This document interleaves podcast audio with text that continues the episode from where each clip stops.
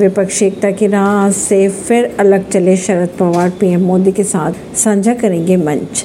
तिलक स्मारक ट्रस्ट की ओर से पीएम मोदी को लोकमान्य तिलक राष्ट्रीय पुरस्कार से सम्मानित किया जाना है। इस कार्यक्रम में शरद पवार भी पीएम मोदी के साथ मंच साझा करेंगे। इस बारे में अगर खबरों की मानी जाए तो शरद पवार इस समारोह में उपस्थित रहेंगे, लेकिन यह पुरस्कार ट्रस्ट के मुख्य ट्रस्टी के हाथों ही दिया जाता है। इस बात की पुष्टि ट्रस्ट ने कर दी है। साथ ही उन्होंने ये भी कहा है कि शरद पवार इस समारोह में उपस्थित रहने के लिए सहमत हो चुके हैं, लेकिन यह पुरस्कार ट्रस्ट के मुख्य ट्रस्टी ही देंगे। परवीन सिंह, नई दिल्ली से।